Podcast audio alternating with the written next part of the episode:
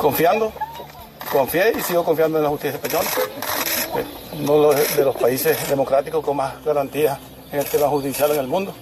Así, daba las gracias a la justicia española, la sección tercera de la Sala de lo Penal de la Audiencia Nacional en el auto deniega la extradición del que fuera jefe de los servicios de inteligencia y contrainteligencia militar en Venezuela durante 12 años, desde el 2000 a 2011.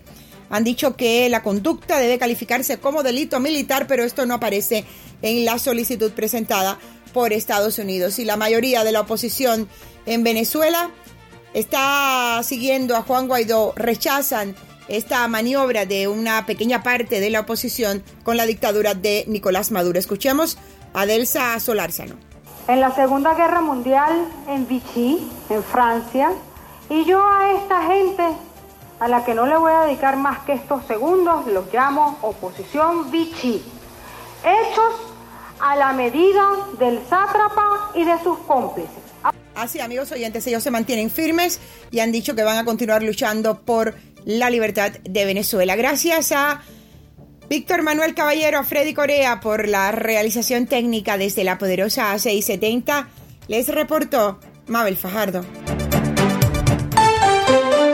Hemos presentado las últimas noticias desde nuestra sala de redacción y satélites. This is WWFE, 670 AM, Miami. Hola, soy María Laria. No me extrañen mucho, ya estoy con ustedes. María Laria bajo la luna. Noticias, controversia, todo lo que sucede en nuestro mundo. Usted va a ser parte de nuestro programa, los espero, en María Laria bajo la luna.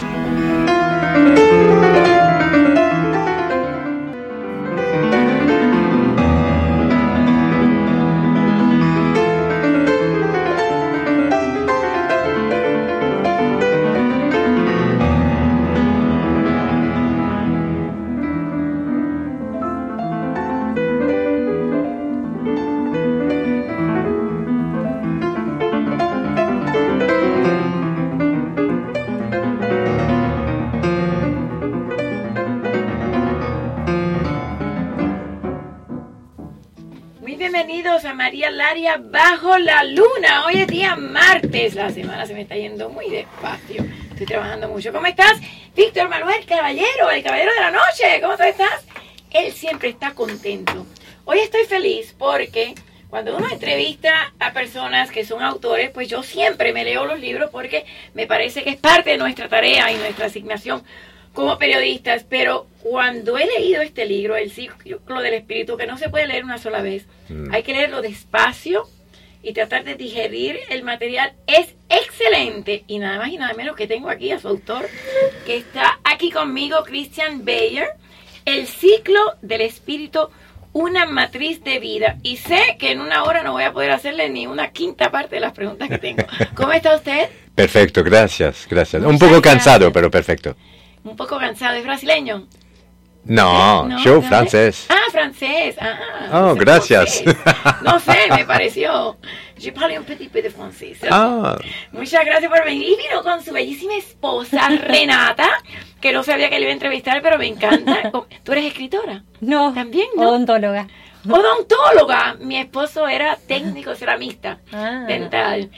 Y tú, eh, ¿te gustó el ciclo de espíritu? Me encanta. ¿Te encanta? Lo sigo pues, disfrutando. Bueno, yo también lo sigo disfrutando. Y nada más y nada menos tengo aquí. Hola, hola, hola. que hace tiempo no lo veía. ¿Dónde estabas metido, Leo? Eh, los negocios, las vacas, las tierras que tengo. ¿Cómo que las vacas? Sembrío de caña. Estoy complicado con eso.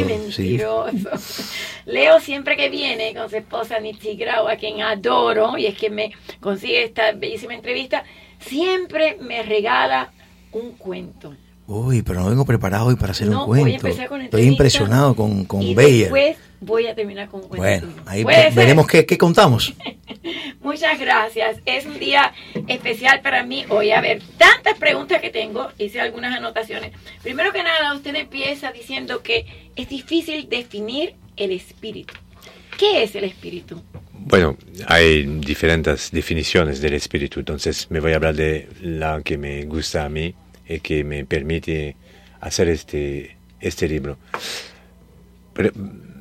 un ser humano es un cuerpo que se desarrolla y que en un momento, gracias al mental, tenemos la capacidad de hablar y de tener imágenes en la, en la cabeza. Cerrando los ojos, podemos con una palabra hacer aparecer una imagen en nuestro cerebro. Somos los únicos que podemos hacer este.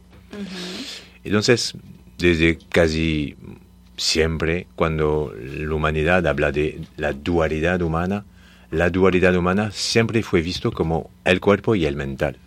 Y este fue para mí un error grande de pensar así. Porque para mí la dualidad humana es el cuerpo y su mental, y la otra parte es el mental y el espíritu. Y el espíritu entonces para mí es como un, un canal de, de movimiento de informaciones desde esta parte terrenal del cuerpo y del mental, en el, en el cual hay la conciencia, la conciencia humana, y su otra parte que yo llamo el alma. Y para mí, eh, para dar una imagen del alma, porque no puedo decir lo que es, la imagen del alma que tengo es un polo celeste y un polo terrestre, como dos partes que se, que se alejan, que no se separan, pero que se alejan, y entre los dos una comunicación, un intercambio de informaciones. Y este es el espíritu. Fue leyendo una parte de la Biblia donde San Juan dice que el espíritu es el vehículo más adaptado para encontrar a Dios. Entonces es un vehículo y un vehículo es un movimiento permanente. Entonces el espíritu es como una conexión entre el polo celeste y el polo terrestre y entre los dos hay el mental para ser consciente de todo este. Ahora, el ciclo, ¿qué es el mm. ciclo del espíritu? Usted habla de muchos ciclos en este libro. En uno de ellos habla del ciclo nictemeral y el ciclo circadiano, que es el que yo conocí un poquito Entonces, estos son ciclos, porque la vida para mí eh, es un movimiento y que los movimientos de la vida que conocemos son siempre ciclos. Los mayas hablaron de, de ciclos. Eh, la biología nos habla de ciclos, los dos que, que acabo de, nombrar, y hay así ciclos, movimiento de ciclos. El, el sistema solar tiene ciclos, verano, invierno, eh, y este sistema solar está dentro de la Vía Láctea, que ella también hace ciclos. Y este, este movimiento de rotación de la Vía Láctea es el último movimiento de rotación en el cosmos, porque después los movimientos son de lineal, son movimiento lineal de alejamiento. Entonces, hay también en la noción psicológica de, de, Jung, Carl Gustav Jung, sí, él también habla de tres tiempos. Habla del Cronos, del, del Kairos y del Aion. Entonces, estos tres tiempos yo vi que estaban dentro de tres ciclos eh, diferentes, pero cada vez uno dentro del otro, hasta llegar al, último. Entonces hay un ciclo del espíritu, para decir que esta noción del espíritu eh, funciona como el cuerpo, el cuerpo se desarrolla en etapas, en momentos determinados, que cada vez hay una maturación, el espíritu también es un ciclo, de crecimiento con momentos de maturación. Usted también habla de las edades y recuerdo, eh, por ejemplo, menciona que hay ciclos, también habla del ciclo celular memorizado, que se me lo va a hablar más adelante, pero habla de las edades que, por ejemplo, hasta los 33 o 36 años, o cuando Cristo murió a los 33, y hay diferentes etapas. Todos maduramos o vivimos en esos ciclos o algunos tienen ciclos de más años? No, es siempre así. ¿Siempre es así? Es siempre A así. un poquito. Es como puedes eh, hablar con todos los humanos. Uh, mediodía, mediodía es mediodía y medianoche es medianoche. Aunque no estamos en el mismo sitio de la tierra, aunque eh, no estamos de la misma cultura o de la misma religión, el tiempo es el tiempo y un ciclo es un ciclo. Entonces, primero eh, hay los dientes. Yo fui siempre buscando algo universal.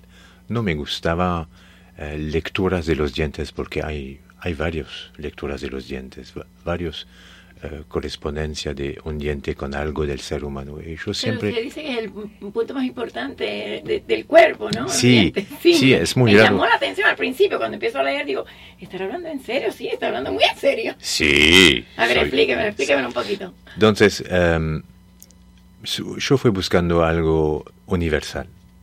Había lecturas que estaban, como lo dice Jung, uh, desde la, la neurosis de cada humano que hace una interpretación, sabemos que cuando intentamos interpretar algo, la primera cosa que hacemos es hablar o dar luz a nuestro propio inconsciente. Yo no buscaba este, yo quería encontrar una, una lectura de los dientes que puede hablar de cada ser humano. Entonces yo fui a hacer así viaje en, viajes, viajes en el mundo. ¿Dónde fue?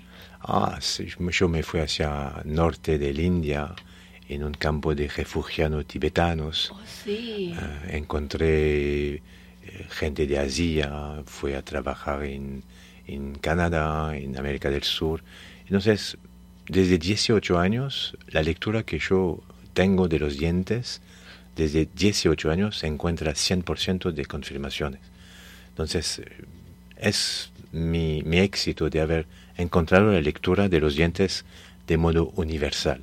¿Por qué? Porque yo no fui buscando que un diente me habla de mi padre o que un diente me habla de mi madre o de mi infancia. No, yo entendí que eh, cada ser humano tiene como un camino de encontrar lo que por mala suerte llamamos sufrimiento. Y un sufrimiento, por ejemplo, como la injusticia.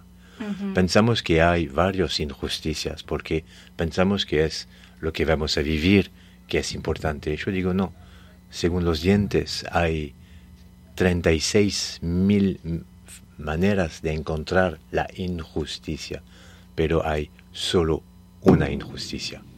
¿Qué, ¿Cuál? Es como, es un perfume, es un nombre, injusticia es, un, es una palabra, pero cuando podemos desde la palabra de la injusticia sentir dentro del cuerpo el movimiento, como, como un baile, de la energía dentro del cuerpo. Hay solo una, hay solo una baile. Cada hay una injusticia, hay un movimiento. Cómo se aparece este movimiento en mi cuerpo depende de mi mundo, pero al final eh, la injusticia es única.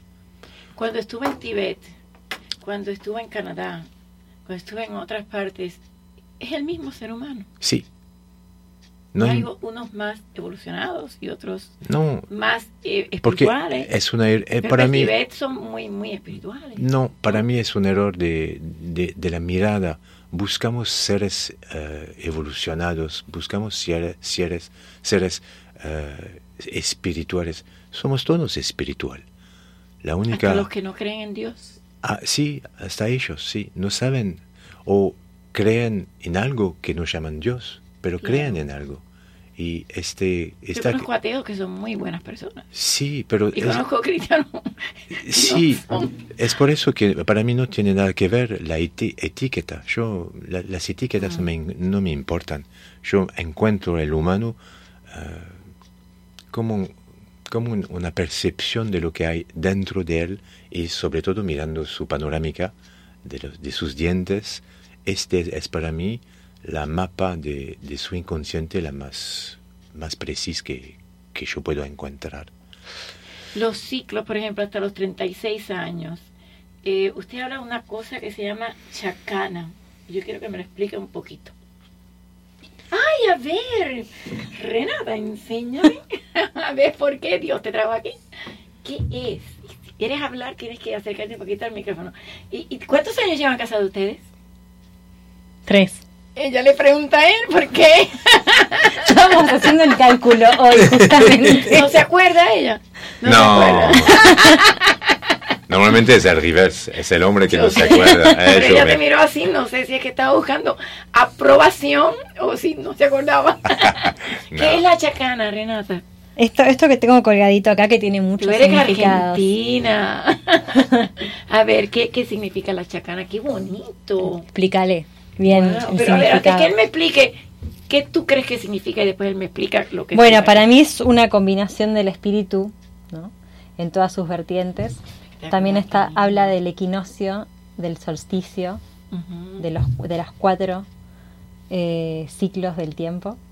Y bueno, tiene muchos significados. Eh, la, la, geometría de este es bastante sagrada. ¿Cómo conociste a Cristian? En un curso, en una descodificación y me enamoré. ¿Dónde? ¿Dónde? En España. En España. Sí. Una descodificación. Sí, una descodificación dental. ¿Qué es una descodificación dental? Una lectura de la radiografía panorámica. Y fuiste allí a aprender. Te enamoraste del maestro. Exacto. ¿Quién enamoró a quién? no, porque Fue la, mutuo. la, historia de Leo es la misma, Dios mío. Fue mutuo. Él se enamoró de su... o él sedujo a su, a su estudiante. Fue, fue mutuo. Sí. ¿Cómo fue la primera salida? Una cena. ¿Una cena? ¿Quién invitó a quién? Él, por supuesto. bueno, no sé, porque dicen que la mujer... Francés, romántico. Cuéntame, la descodificación, ¿tú la descodificaste a ella? Sí, sí, sí, porque cuando yo hago eh, cursos, siempre a un momento hago la descodificación de un alumno que está presente. ¿A través de los dientes? Sí, entonces fue ese día Renata, que tenía una, un motivo de consulta, por supuesto una pregunta, y encontré con... ¿Te acuerdas cuál era? La pregunta no, pero la lectura sí. Vamos a preguntarle cuál era la pregunta y después cuál era la respuesta. La pregunta en realidad era buscar un poco el, el significado del, del, por qué estaba aquí, ¿no? Y todo lo que estaba sufriendo básicamente en mi vida Tú, física. Una mujer tan bella, tan... En mi vida física, ¿por qué estaba pasando, no? ¿Por qué estaba sufriendo? Bueno, porque uno a veces opta por un camino cuando escuchas muy claro que ese no es el camino, pero seguís en él. Una desilusión es, amorosa. Es difícil voltear y volver otra vez a encauzar el camino real que uno quiere caminar. ¿Qué desilusión habías tenido? Bueno, eran muchos aspectos de la vida, sí. Ok, ¿cuál fue la respuesta? Ya sé cuál era la pregunta. Eh, la respuesta sí, es como un camino que se hace poco a poco mirando los dientes. Me acuerdo de... O sea, tú le miras los dientes a ella.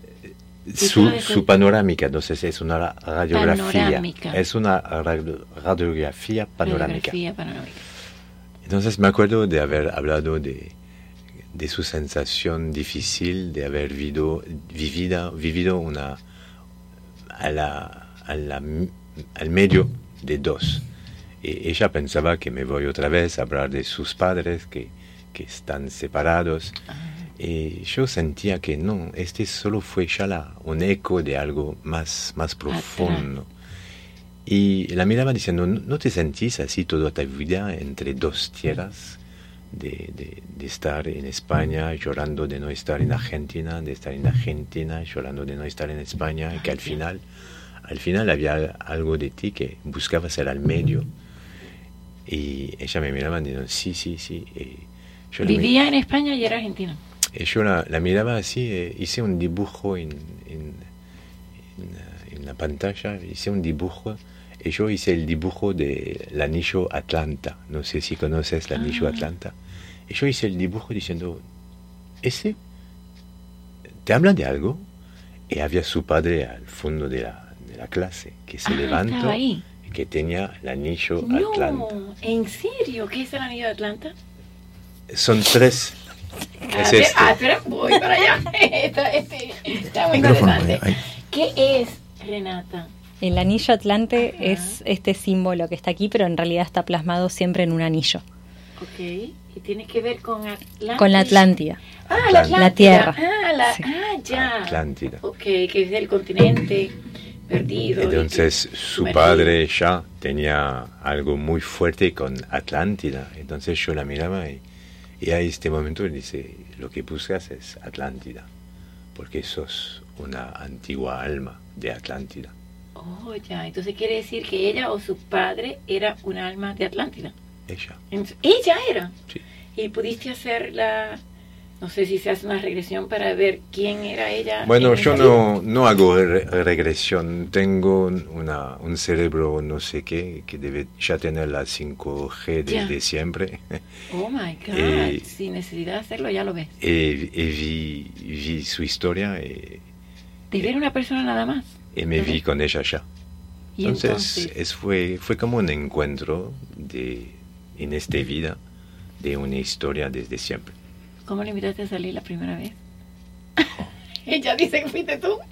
Él la mira a ella, ella la mira. Lo mismo que dice así con Nitsi. Entonces, fue el encuentro, gracias a todo este. Un reencuentro. Más reencuentro. Sí. Porque tú también tenías quizás en tu pasado algo con algún alma atlántida. Sí, sí, sí. Yo, hice, yo hice estudios sobre este ah, y yo hice un seminario sobre el final de, la, de Atlántida. Algo casual que yo no, no, quería hacer, no pensaba hacerlo y es una persona que me, me, llamaba un día diciendo, ¿me puedes, estás de acuerdo para animar un seminario conmigo de tres días? Yo, sí, sí, ¿sobre qué tema? El fin del tiempo de Atlántida. Yo le diciendo, y fue, fue tremendo, fue impresionante. ¿Por qué el fin del tiempo de Atlántida? Fin del tiempo de Atlántida. Cuando, cuando Atlántida se sumergió. Sí. Mm. Porque supuestamente estas personas eran muy avanzadas y estaban experimentando con energía y se pasaron de las rayas, algo así. Sí, con el, para mí, el, la trampa más, más potente del mental inferior del humano, que es buscar ser el primero, buscar ser más. El ego buscar, no, no es el ego, yo no, lo llamo ego porque de la misma manera que no hay de un diente que habla de padre, pero un diente que habla de la función padre, no hay un ego, hay una función ego. Eh, la función ego es, nuestra conciencia que tiene la capacidad de conectarme con algo del mundo. entre los dos un movimiento, intercambio de informaciones, es una función lo que llamamos ego es solo una cristalización de elementos de la memoria y nosotros decimos yo soy este. Es falso, es totalmente falso. No, somos algo determinado, somos en cambio permanente. Hoy puedo hablar de quién soy y me voy a hablar de quién soy según la memoria de mi vida hasta hoy. Ahora si nos encontramos en 10 años y que me preguntas quién soy, me voy a contarte otra cosa porque hay 10 años de vida más. Hablas aquí también del pasado. Hablas de una relación entre el pasado, ahora no, y después hablas de el pasado y el futuro. ¿Cuál es la relación? Sí, que el, el futuro es el niño del presente en, inventando, ¿no? ¿cómo se dice? Enfrentado. No. Ay, me encanta porque él le pregunta a ella y ella le... es el pasado. el pasado es como el padre que hace un niño al presente que es la madre y el niño ah, es el futuro. Oh, ok. ¿Y cómo podemos nosotros en nuestra evolución, o sea, todos hacemos evolución y algunos involucionamos? No, involución. Siempre, siempre seguimos adelante. Sí, el peor que podemos hacer o el más grave es una estagnación, pero una involución. Nunca vamos hacia atrás. No, son juicio para mí que no, que no hago más. No hago más la, la noción que un humano puede hacer involución, porque hay una frase que dice, lo que Dios da, nunca te le, te toma. Entonces no puedes hacer una involución. La propuesta de la vida es una evolución siempre. ¿Por qué personas mueren? Mira el cosmos. El cosmos, aunque hay astrofísicos que hablan de un Big Crunch después del Big Bang, hablan de un Big, Crunch. Eh, pero por el momento el cosmos está siempre en evolución, expansión. Hay personas que evolucionan más en los primeros 36 años, en los demás años o, o no, o sea, dependiendo de su, de su medio ambiente y con quién. ¿Me voy a hacer el periodista? ¿Periodista, sí? Sí. Sí, en español periodista puede ser hombre o mujer. Ok, periodista. ¿Eh? ¿Qué es para vos evolucionar? Evolucionar para mí es mejorar un poco espiritualmente y ser una mejor persona de lo que eras ayer. ¿Qué es mejorar espiritualmente? Bueno, por ejemplo, yo hago mucho yoga porque pienso que uno debe estar en competencia conmigo mismo hace cinco minutos o ayer. Pero yo no debo de tratar de ser mejor que él, ni que ella, ni que, sino tratar de mejorar yo como persona eh, con mis sentimientos, con mis acciones, con mis no necesariamente ganar mucho dinero, conseguir un buen trabajo, sino mejorar como ser humano. Miras, miras unas acciones que haces y hay acciones que no te gustan porque hacen daños o no sirven de nada. okay. Mi, mi, pregunta es, ¿de dónde sale el hecho de siempre hacer el mismo acto en una situación idéntica? Y ahí, acá podemos encontrar el hecho que cuando hay una acción desde la biología, porque es tu cuerpo que acciona, es porque hay un programa emocional. Lo que intentamos siempre de hacer, encerrado en el mental inferior, es escapar al sufrimiento. Y si mi intención es escapar al sufrimiento, me voy a tener comportamientos que tienen sentido para escapar al sufrimiento. Ahora, si solo cambiamos este, al vez de intentar escapar al sufrimiento, de sentarse en la mesa y de decir, bueno, me voy a hacer la receta de mi felicidad. ¿Cuál es? Poniendo los elementos que para mí necesito tener o vivir para que explota dentro de mi estructura el sentimiento de la felicidad. Y vamos a ver que es algo muy, muy fácil, muy simple, solo que si nos quedamos en la noción del mental inferior dedicado nuestra inteligencia al cuerpo y a no morir y a, no tener miedo o solucionar los miedos y a um, solucionar las, las carencias, perdemos la vida del humano porque actuamos como animales. Ahora si me siento diciendo cuál es, cuál es mi, mi receta de felicidad. ¿Cuál es la tuya? La mía fue escribir enseñar y meditar. En ese orden. En ese orden. Entonces, al momento de, entender que este es para mí lo que necesito vivir para ser en equilibrio y para explotar en la felicidad, ya está. ¿Tú no sufres? Sí, por supuesto, pero no. ¿Cómo se escapa al sufrimiento? Porque no hay de escapar al sufrimiento, solo de entender que el sufrimiento es como como una lectura desde el mental sobre algo, porque el sufrimiento tiene una parte muy importante eh, de emocional, pero que el emocional lo podemos controlar. delante de una situación, sufrir es mi decisión. Mm, hay un sabio, el dolor es necesario, pero el sufrimiento es opcional. el sabio dice, el sufrimiento nunca va a desaparecer. La única cosa que puede desaparecer es el que sufre. Entonces, entendiendo que aumento la sensación de sufrir porque algo de mí se enfoca sobre el hecho que estoy viviendo, el acto, la, cosa que estoy viviendo, aumenta el sufrimiento. Pero si me, me, alejo del, del acto, me alejo del teatro para entender el sentido de la experiencia. A este momento el sufrimiento se, se va. Me quedo ahí porque quiero seguir hablando del sufrimiento. Yo estoy sufriendo en estos momentos mucho la pérdida de mi esposo que no lleva ni un año de muerto. Pero tengo que parar porque Humberto García tiene algo que es una noticia de última hora. Adelante, Humberto García. Adelante. Última hora, última hora. Esta es una noticia de última hora. Buenas noches, son las 10.28 minutos aquí en su poderosa 670. Como ustedes saben, en Cuba las cosas no están muy bien en estos momentos y estamos recibiendo información de última hora que va a proporcionar nuestro hermano Héctor Fabián. Adelante, Héctor. Buenas noches. En realidad están llegando muchas informaciones, pero hay dos.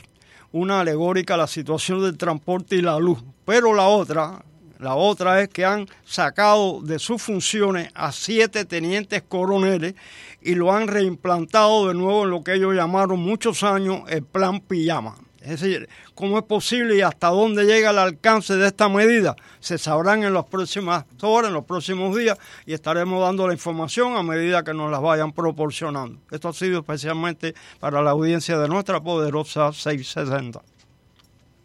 Pues sí, señores, tenemos mucha información que compartir con ustedes ahora en el programa de Héctor Fabián para que se enteren de lo que está pasando en Cuba, sin transporte, sin energía, sin el petróleo que le manda Venezuela, la isla sin alimentos, la cosa está bastante fea en Cuba. Nosotros vamos a ampliarles toda esta información a las 11 en la séptima provincia. Última hora, última hora. Esta es una noticia de última hora.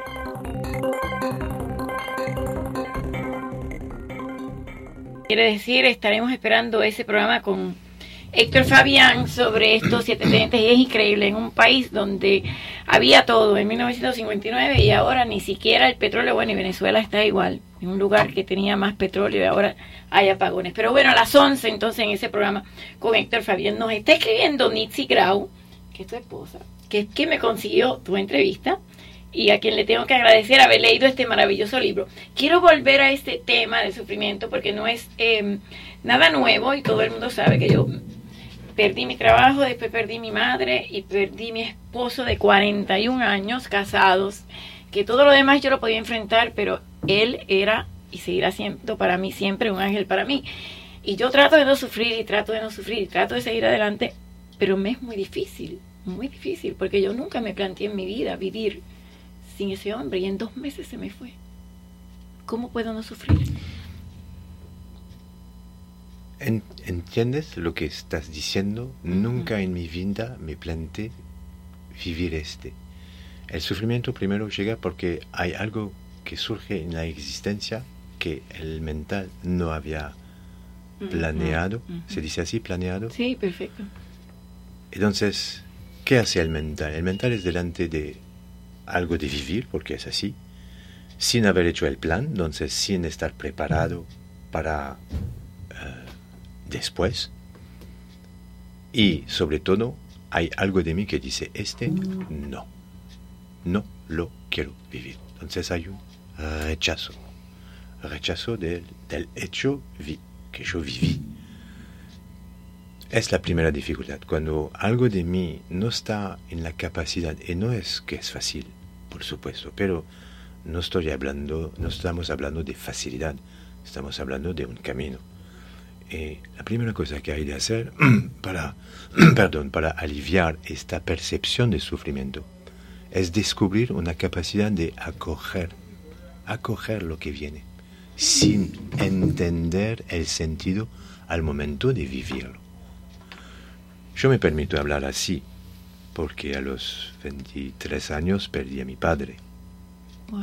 Entonces, me tomé 10 o 15 años de aceptar. 15 años. De aceptar que se murió mi padre. Pero descubrí que tenía, yo tuve 15 años de rechazo. No podía aceptar porque fue injusto, injusto fue demasiado rápido, fue no, yo no lo quería, yo no lo había decidido, todo este. ¿Qué le pasó? Una enfermedad muy, una enfermedad sin, sanación, sin curación. Bueno, entonces descubrí este que había primero de acoger las cosas, y que nuestro cerebro mental siempre está en la lucha, siempre. Hasta la salud. Cuando tenemos un dolor en el cuerpo, ¿qué hace el cerebro? ¿O qué hacemos con nuestra inteligencia? Buscamos algo para apagar el señal, porque no queremos sufrir. Queremos un antiinflamatorio, un antibiótico, un analgésico. Lo que hacemos con algo que, se, que surge en el cuerpo es querer que se para.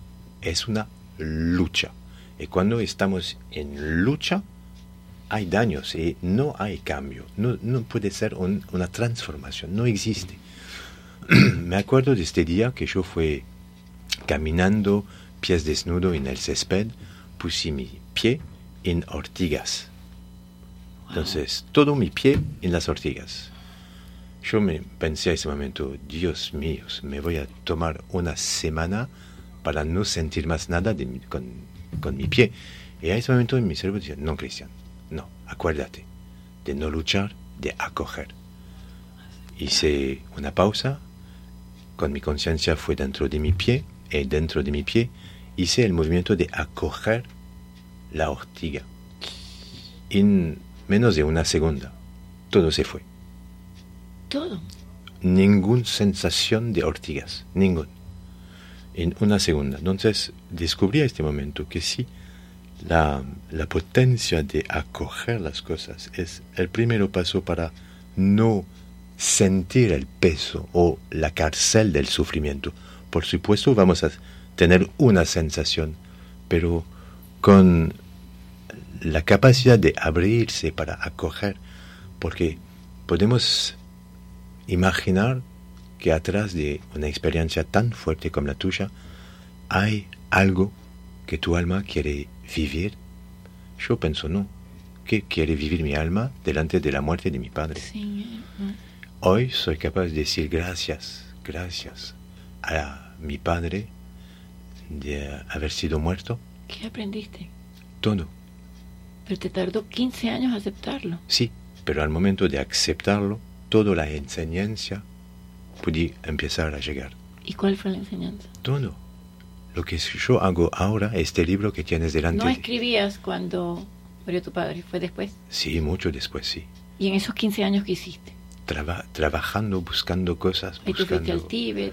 no, fue más tarde, pero yo estudié homeopatía, acupuntura, kinesiología, osteopatía, eh, medicina eh, eh, cuántica, de todo, de todo, buscando, lo, lo descubrí después, buscando la herramienta perfecta para que nunca más un padre se murió en la tierra. Es otra vez una lucha, que se llama lucha de poder o que quiera, pero... Es mejor no apegarse a las cosas. Sí, sí.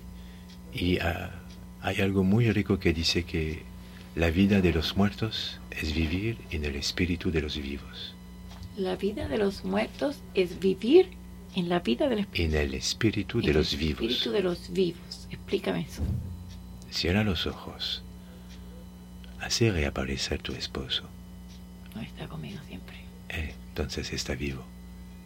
La única cosa que te falta es tocarlo, escucharlo, sentirlo. Los sentidos biológicos están delante del vacío, pero tu espíritu es conectado a la plenitud de tu esposo. No es negativo para el espíritu que uno siga tan apegado a él cuando no está muerto. No es pegado, es amar. Este amor es un amor que le deja libre, libre de irse, pero vos puedes seguir amándole. No, para toda la vida. Sí. ¿Qué es? A ver, he aprendido mucho, estoy aprendiendo mucho. Ciclo celular memorizado. ¿Qué es? Una reloj biológica interior. Es, una, es un tiempo, es otra vez un ciclo. Este ciclo es muy individual porque depende de, la fecha de nacimiento y de una fecha que se llama eh, la fecha de autonomía biológica. Esta fecha de autonomía biológica es la primera vez de mi vida que me voy a pagar mi casa, mi hogar. Entonces es por el animal conseguir la potencia de pagar mi tierra. A este momento el ciclo se cierra y según la, la, autonomía, me voy a vivir este mismo tiempo eh, dos, tres veces hasta mi muerte. Después, de 0 a 25 años, es un ejemplo. ¿eh? Ejemplo, a mis 25 años conseguí la primera vez dinero para pagar mi casa. Entonces, me voy a salir de la casa de mis padres y entrar en un alquilar que yo pago. 25 años a ese momento empieza un segundo ciclo. Entonces el inicio de este ciclo va a tener exactamente los ecos de mi vida dentro del primer ciclo. Y si hay un sufrimiento en este primer ciclo, a los 12 años me voy a vivir algo a los 25 más 12, 37 años, me voy a vivir algo con el mismo perfume emocional. ¿Por qué Porque fue en el primer ciclo a los 12 años que yo ah, viví una emoción. Emoción fuerte. Y entonces, a los 37 años, si mi autonomía es 25, a los 37 años me voy a vivir otra cosa, del mismo perfume emocional. Son ciclos. También un, un evento muy feliz del primer ciclo va a reaparecer en el segundo ciclo. Es un reloj. es un reloj. morimos cuando queremos morir. Eh, sí, yo pienso que sí. Pienso, perdona. Yo pienso también. Después de mi muerto regreso para precisarlo, pero ahora mismo solo lo puedo pensar. ¿Me puedes dar la entrevista? Sí. pobrecita, no quiero decirte eso, pobrecita, no lo pensé. pero, pero pienso que sí, que uno desea, porque yo también sigo, pero ¿por qué mi esposo querría morir? Porque si estaba lleno de vida, si estaba... Pero pienso eso, que uno vive hasta que tu alma quiere seguir luchando. Me voy a hacerte otra pregunta. ¿Por qué tu inconsciente encuentre un hombre que ya vos sabía que se va a morir? ¿Puedes imaginar que algo de, de ti sabía que se va a morir antes de vos? No. Bueno, es mi pregunta. Si yo pensaba que él iba a morir antes que yo. No, que tienes algo dentro de tu inconsciente que sabía todo. No sé. Hmm, pregúntate. Me lo pregunto todos los días. Imagínate. A lo mejor tenía tanto miedo de vivir sin él, porque yo se lo decía. Entonces, no puedo vivir sin Mi propuesta es conectarte con la otra parte de tu estructura que sabía ya que te vas a vivir este. Pero pienso que hubiera hecho cosas diferentes. No, no, para mí no. Este es un, error de pensamiento.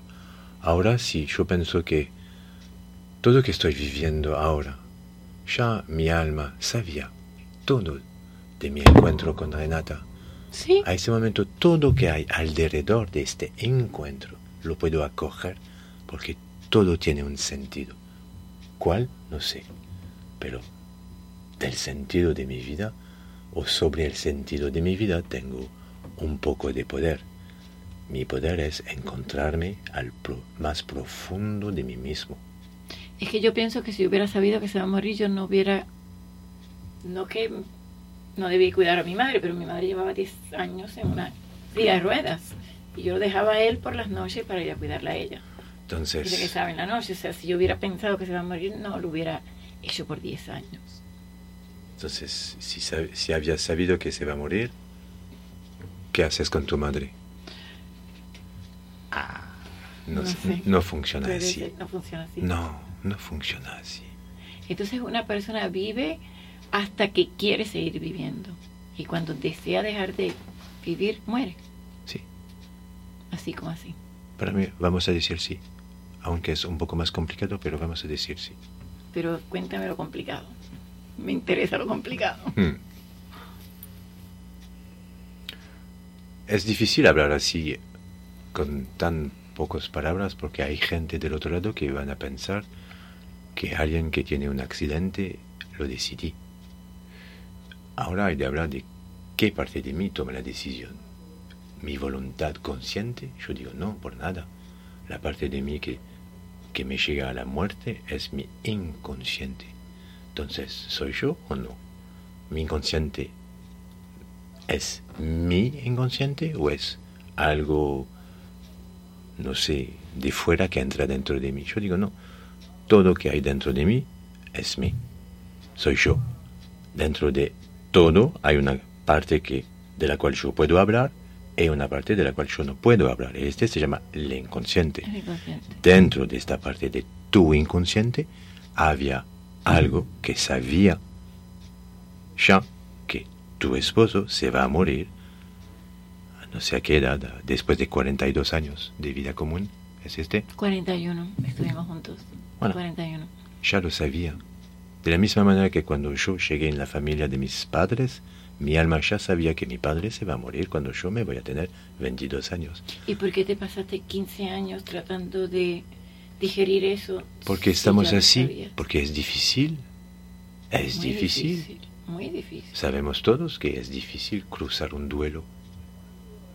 Pero había de cruzar la rabia, había de cruzar la tristeza, hasta encontrar el, el sentido de todo este. Cuando una persona está sufriendo mucho, puede haber otra que te quiera, ya sea un hermano, un primo, que tiene miedo al dolor y se aleja. Oui. A ver, explícame eso. No. ¿Puede ser? Es, sí, es natural. Es un, son, dos, dos instintos básicos del humano. Acercarse del, de lo que me hace bien y alejarme, alejarme de lo que me hace mal. Entonces, si yo, yo soy tu hermano y que te veo llorar, llorar, llorar, y que no quiero vivir este porque me va a contaminar y yo no quiero llorar, me voy. Me voy con mis amigos que, que, que están felices. Pero no es alejarme de ti, es alejarme de sufrimiento. Es el miedo al sufrimiento. No, no es que no te quieran. ¿Te gusta el sufrimiento? No, para nada. voilà. no es miedo, es disgusta. El animal es así, se acerca de lo que parece más y se aleja de lo que parece menos.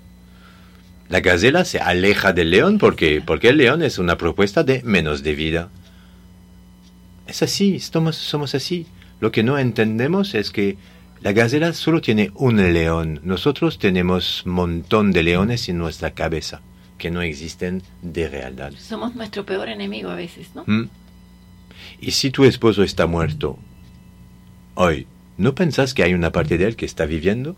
Sí. Bueno, entonces, no? Yo llego a mi casa y le hablo y lo veo y lo siento. Una parte de tu sufrimiento es que esta parte de tu esposo está viviendo lejos de vos. eh, bueno. Sí, porque soy muy egoísta. Va, no, celos, se llama celos. Em, quiero preguntar, ¿dónde vas a, tener la presentación de tu libro? En Book, en Book.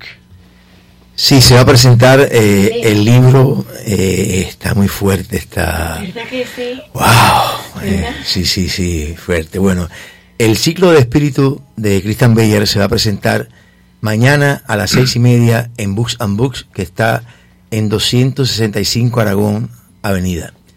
Eh, los invitamos a todos, es una maravillosa oportunidad para compartir con un hombre, no voy a decir autor, un ser humano maravilloso, que va a, a dialogar con todos, va a ser un encuentro muy ameno, no va a ser un encuentro común, sino que vamos a dialogar entre todos. Así que los invitamos, los esperamos y estoy convencido que todos vamos a aprender mucho.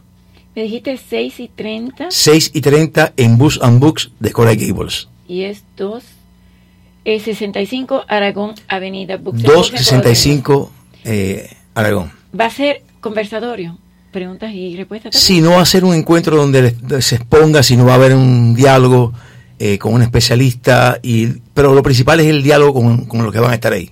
¿Me va a hacer un Te invitamos, esperemos que estés ahí. Esta vez va a estar con nosotros. Voy a intentar. Bueno, yo. Eh, mi consciente había pensado en un cuento, pero después que he escuchado todo esto, mi alma me ha dicho que haga otro cuento. Entonces, eh, más que un cuento, es una anécdota. Cuentan que un guía espiritual estaba hablando sobre el alma y había un grupo de científicos médicos en el auditorio que le dijeron, usted siempre está hablando del alma y nosotros hemos abierto más de 100.000 cadáveres y no hemos encontrado ni un rastro del alma. A lo que él respondió, cuando su madre muera, pártala en mil pedazos e intenten buscar el amor que ella le tenía. Dicen que lo esencial es invisible a los ojos. Qué bonito, qué, qué, qué conversación hoy francés, Le Petit France. Em, ¿Qué te falta por hacer, Cristian, en tus ciclos? ¿Qué me falta? Por hacer, porque has hecho mucho. Creo que me falta muchísimo, pero lo que consigue es abrirme a lo que la vida me, me trae. ¿Qué buscas? Nada. No buscas nada. No, añadir vida a la vida y amor al amor. ¿Qué te entristece? La incomprensión de, la, de los otros, la incomprensión y la dureza del, del juicio que tienen. ¿Por qué hay tanto de eso en nuestro mundo? Sí, eh, me, me, entristece la, los humanos ciegos, aunque tienes ojos, y zurdos, aunque escuchan músicas. Este me entriste me entriste ver a los humanos luchar más para, para salvar un diente que para encontrar su alma. ¿Qué te alegra? ¿Qué te pone feliz? Además de Renata. Todo, la vida. Escuchar los pajaritos que cantan, escuchar el viento, mirar el sol y estar con humanos como vosotros. Encontrar a los humanos me encanta, me hace feliz. Y saber que me voy a encontrar un, un nuevo humano, un humanito. Soy feliz. ¿Qué te aterra? ¿Qué te da miedo? ¿Qué te da temor?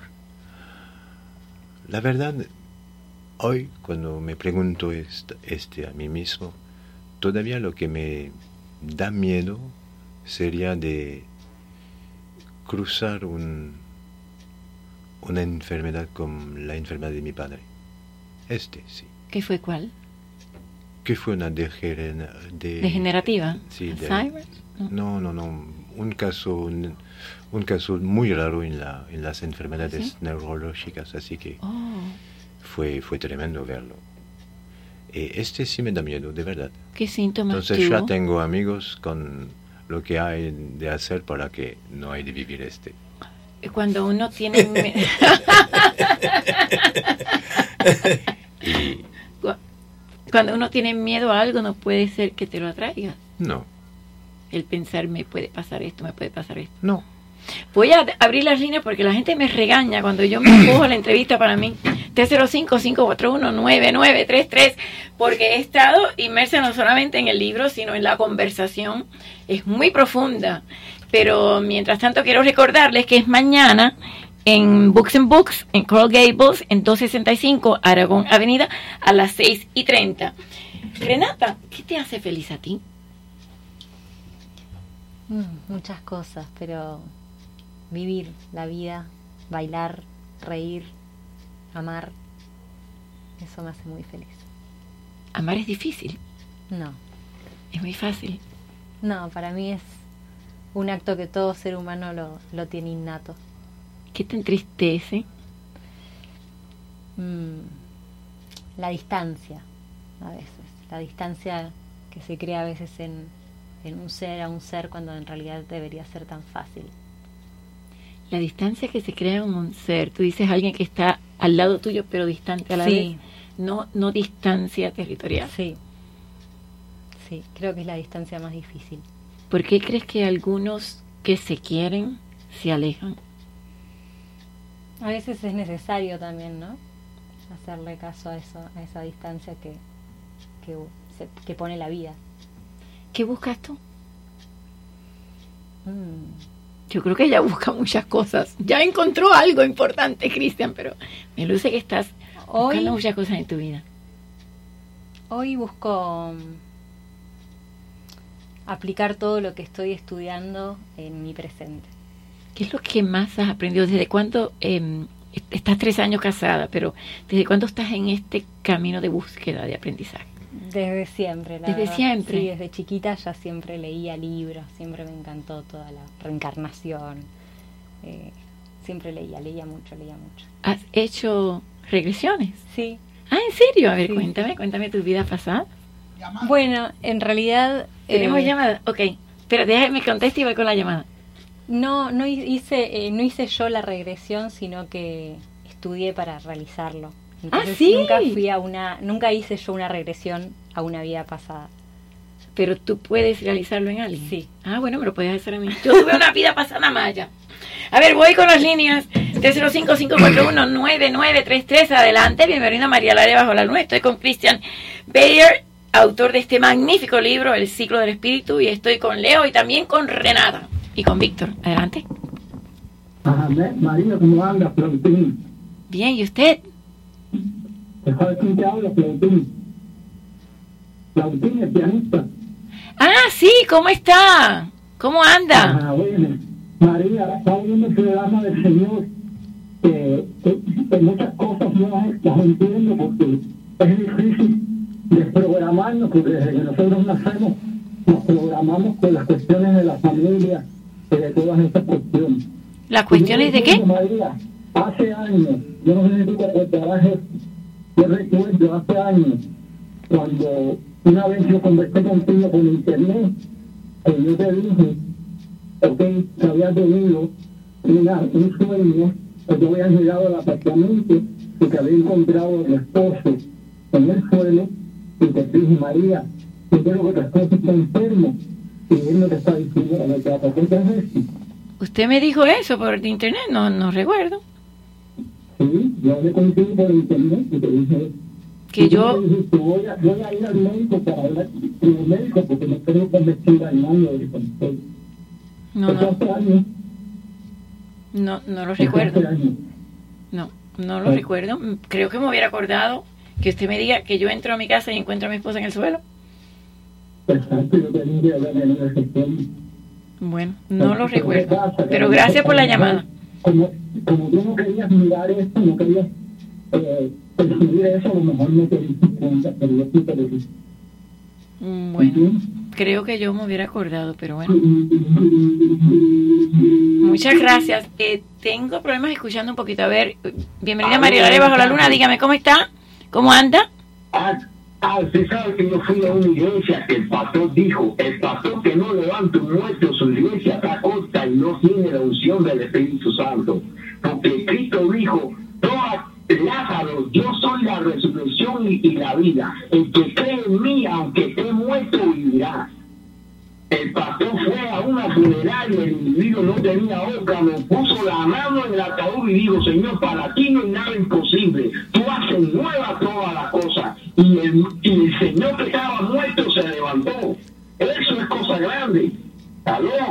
Ok, sí, sí, sí, muchas gracias. Gracias por llamar. Muchas gracias.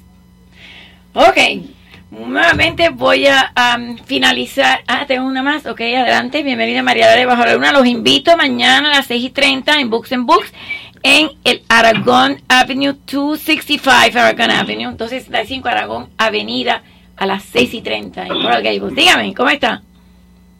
Buenas noches. Buenas noches. Los felicito por su programa. Gracias a mi invitado, eh, Cristian. Quisiera eh, que se me aclarara un punto que en el cual yo he estado siempre en dudas. Rapidito, que me queda poco tiempo. La y la personalidad son cosas muy diferentes. La personalidad está representada también por el ego. Es decir, ¿a qué se debe el sufrimiento? El sufrimiento se debe a que en la personalidad está sobre la identidad. Y para tratar o tener uno que deshacerse del sufrimiento tenemos que vencer la personalidad, tenemos que vencer el ego.